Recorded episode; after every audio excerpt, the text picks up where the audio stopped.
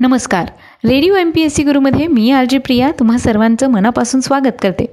विद्यार्थी मित्रांनो आपण सामाजिक कला क्रीडा विज्ञान तंत्रज्ञान साहित्य अशा सगळ्याच क्षेत्रात ज्या व्यक्तींनी उल्लेखनीय अशी कामगिरी करून इतिहासात आपला ठसा उमटवला आहे आणि आपलं नाव सुवर्ण अक्षरांनी कोरलं आहे अशा काही व्यक्तींची जीवनगाथा या सत्रात जाणून घेत असतो. तेव्हा आजच्या या सत्रात आपण आधुनिक भारतातील प्रख्यात तत्वचिंतक स्वातंत्र्यवीर योगी व कवी अरविंद कुमार घोष यांच्याविषयीची सविस्तर माहिती जाणून घेणार आहोत. विद्यार्थी मित्रांनो अरविंद कुमार घोष यांचा जन्म कलकत्ता येथे एका सुसंस्कृत कुटुंबात पंधरा ऑगस्ट अठराशे बहात्तर रोजी झाला.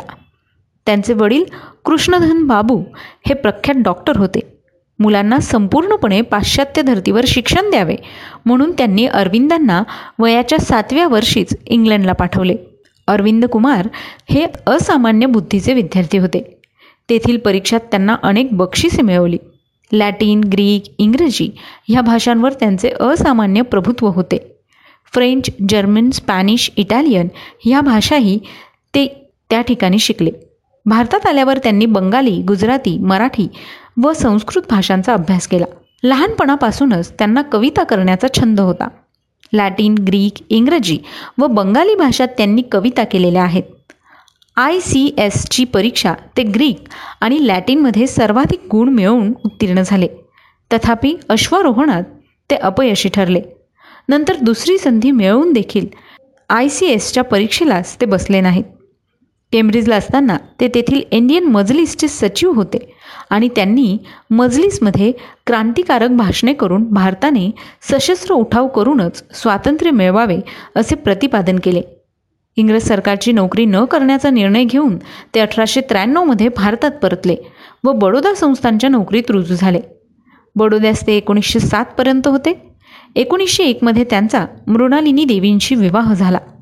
पुढे अरविंद कुमार पॉंडेचरीस निघून गेल्यानंतर मृणालिनी देवी त्यांच्या माहेरी निधन झाले. बडोदा महाविद्यालयात प्रथम ते फ्रेंच आणि इंग्रजीचे प्राध्यापक नंतर महाविद्यालयाचे उपप्राचार्य व नंतर प्राचार्य होते. बडोद्याच्या वास्तव्यात त्यांनी पुढील कार्याची साधना केली. योग साधनाही ते करीतच होते. वेद उपनिषदे महाकाव्य संस्कृत इत्यादी ग्रंथांचा सखोल अभ्यास करून ते इंग्रजीत कविता नाटके व निबंध लिहू लागले. देश स्वतंत्र झाला पाहिजे. सशस्त्र क्रांतीने स्वातंत्र्य मिळेल. भारताचा पुनर्जन्म झाला पाहिजे असे ते प्रतिपादन करीत. मुंबईच्या इंदू प्रकाशपत्रात अठराशे त्र्याण्णवपासून ते आपली राजकीय मते मांडू लागले. बंगालमधील क्रांतिकारक चळवळीचे अरविंद बाबू एक प्रवर्तक होते. ते जहाल मतवादी होते. टिळकांना ते नेते मानित. वंगभंगाच्या वेळी ते कलकत्त्याला गेले व तेथे नॅशनल कॉलेजचे प्राचार्य झाले. सध्याचं जाधवपूर विद्यापीठ म्हणून हे कॉलेज ओळखलं जातं. एकोणीसशे सहामध्ये कलकत्ता काँग्रेसच्या अधिवेशनात त्यांनी भारताचे संपूर्ण स्वातंत्र्य ह्या ध्येयाची घोषणा करून लोकमान्य टिळकांच्या नेतृत्वाखाली राष्ट्रीय पक्षाची उभारणी करण्याची आवश्यकता प्रतिपादन केली. एकोणीसशे सातमध्ये सुरत काँग्रेसच्या वेळी त्यांनी लोकमान्य टिळकांसोबत प्रामुख्याने भाग घेतला. राजकीय स्वातंत्र्याप्रमाणेच योगसिद्धीकडेही त्यांचे लक्ष होते. विष्णू भास्कर लेले हे त्यांचे योगमार्गातील गुरु. युगांतर हे बंगाली दैनिक त्यांनी सुरू केले व बिपिनचंद्र पॉल यांच्या वंदे मातरम ह्या इंग्रजी दैनिकातून देखील ते लिहू लागले. काही काळ ह्या पत्राचेच ते संपादक होते. ह्या दोन पत्रांनी त्यांच्या उदात्त व प्रखर राष्ट्रीय भावना जनतेपर्यंत पोहोचवून लोकांच्या मनात स्वातंत्र्यज्योत प्रज्वलित केली. वंदे मातरममधील काही लेखांबाबत एकोणीसशे सातमध्ये त्यांना अटक झाली पण त्यांच्यावरील आरोप सिद्ध होऊ शकला नाही. एकोणीसशे आठमध्ये अलीपूर बॉम्ब खटल्यात इतर अडोतीस क्रांतिकारकांसोबतच अरविंद बाबूंनाही तुरुंगात टाकले. सुमारे एक वर्ष ते तुरुंगात होते. चित्तरंजन दास यांनी त्यांचा खटला चालवला. व एकोणीसशे नऊमध्ये त्यांची सुटका झाली. आपल्या बचावाच्या भाषणात चित्तरंजन दासांनी राष्ट्रभक्तीचे शाहीर राष्ट्रवादाचे प्रेषित व मानवतेचे पुजारी म्हणून अरविंदांच्या कर्तृत्वाचे यथोचित वर्णन केले होते. सुटकेनंतर त्यांनी पुन्हा राजकीय आंदोलनात भाग घेतला.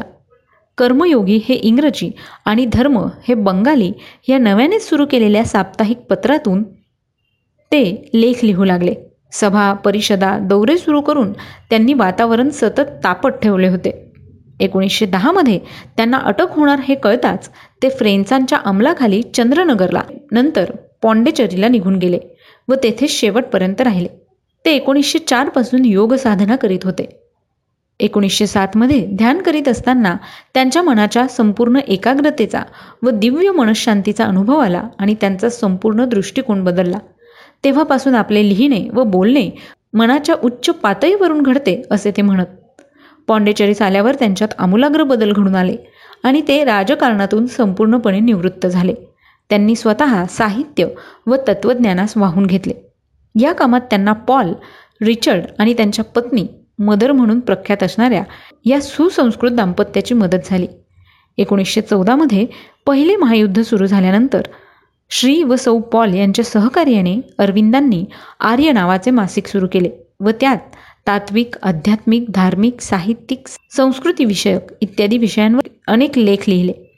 एकोणीसशे बावीसमध्ये एसेज ऑन द गीता एकोणीसशे पन्नासमध्ये द सिंथेसिस ऑफ योग एकोणीसशे पन्नासमध्येच the ideal of human unity एकोणीसशे एक्कावन्नमध्ये द लाईफ डिव्हाइन एकोणीसशे त्रेपन्नमध्ये द फ्युचर पोएट्री एकोणीसशे त्रेपन्नमध्ये the foundation on Indian culture एकोणीसशे छप्पन्नमध्ये ऑन द वेद एकोणीसशे बासष्टमध्ये the human cycle the significance of Indian art the superman या महत्त्वपूर्ण ग्रंथातून त्यांचे हे विविध मौलिक लेख व विचार संग्रहित केले आहेत. एकोणीसशे एकवीसमध्ये आर्य बंद पडले. एकोणीसशे सत्तरमध्ये अरविंदांचे सावित्री निर्यमक छंदातील तेवीस हजार आठशे तेरा ओळींचे आध्यात्मिक स्वरूपाचे इंग्रजी महाकाव्य त्यांच्या प्रतिभेचा आविष्कार आहे. भारतीय व अभारतीय समीक्षकांनी त्यांची मुक्त कंठाने प्रशंसा केली आहे. सावित्रीशिवाय त्यांनी अनेक कविता व नाटके लिहिली आहेत.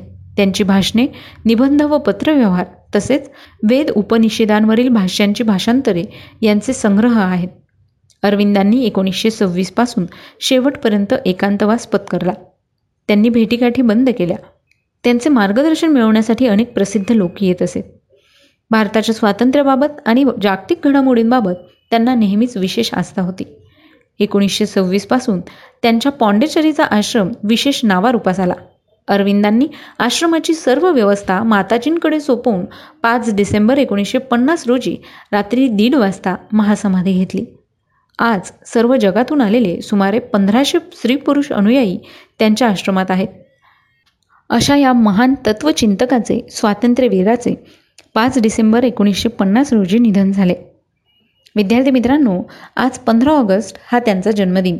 त्याच निमित्ताने आज आपण अरविंद कुमार घोष यांच्याविषयीची सविस्तर माहिती जाणून घेतली. मित्रांनो तुम्हाला ही माहिती कशी वाटली? याविषयीचे फीडबॅक किंवा सजेशन तुम्ही आम्हाला आमच्या शहाऐंशी अठ्ठ्याण्णव शहाऐंशी अठ्ठ्याण्णव ऐंशी या व्हॉट्सअप क्रमांकावर पाठवू शकता.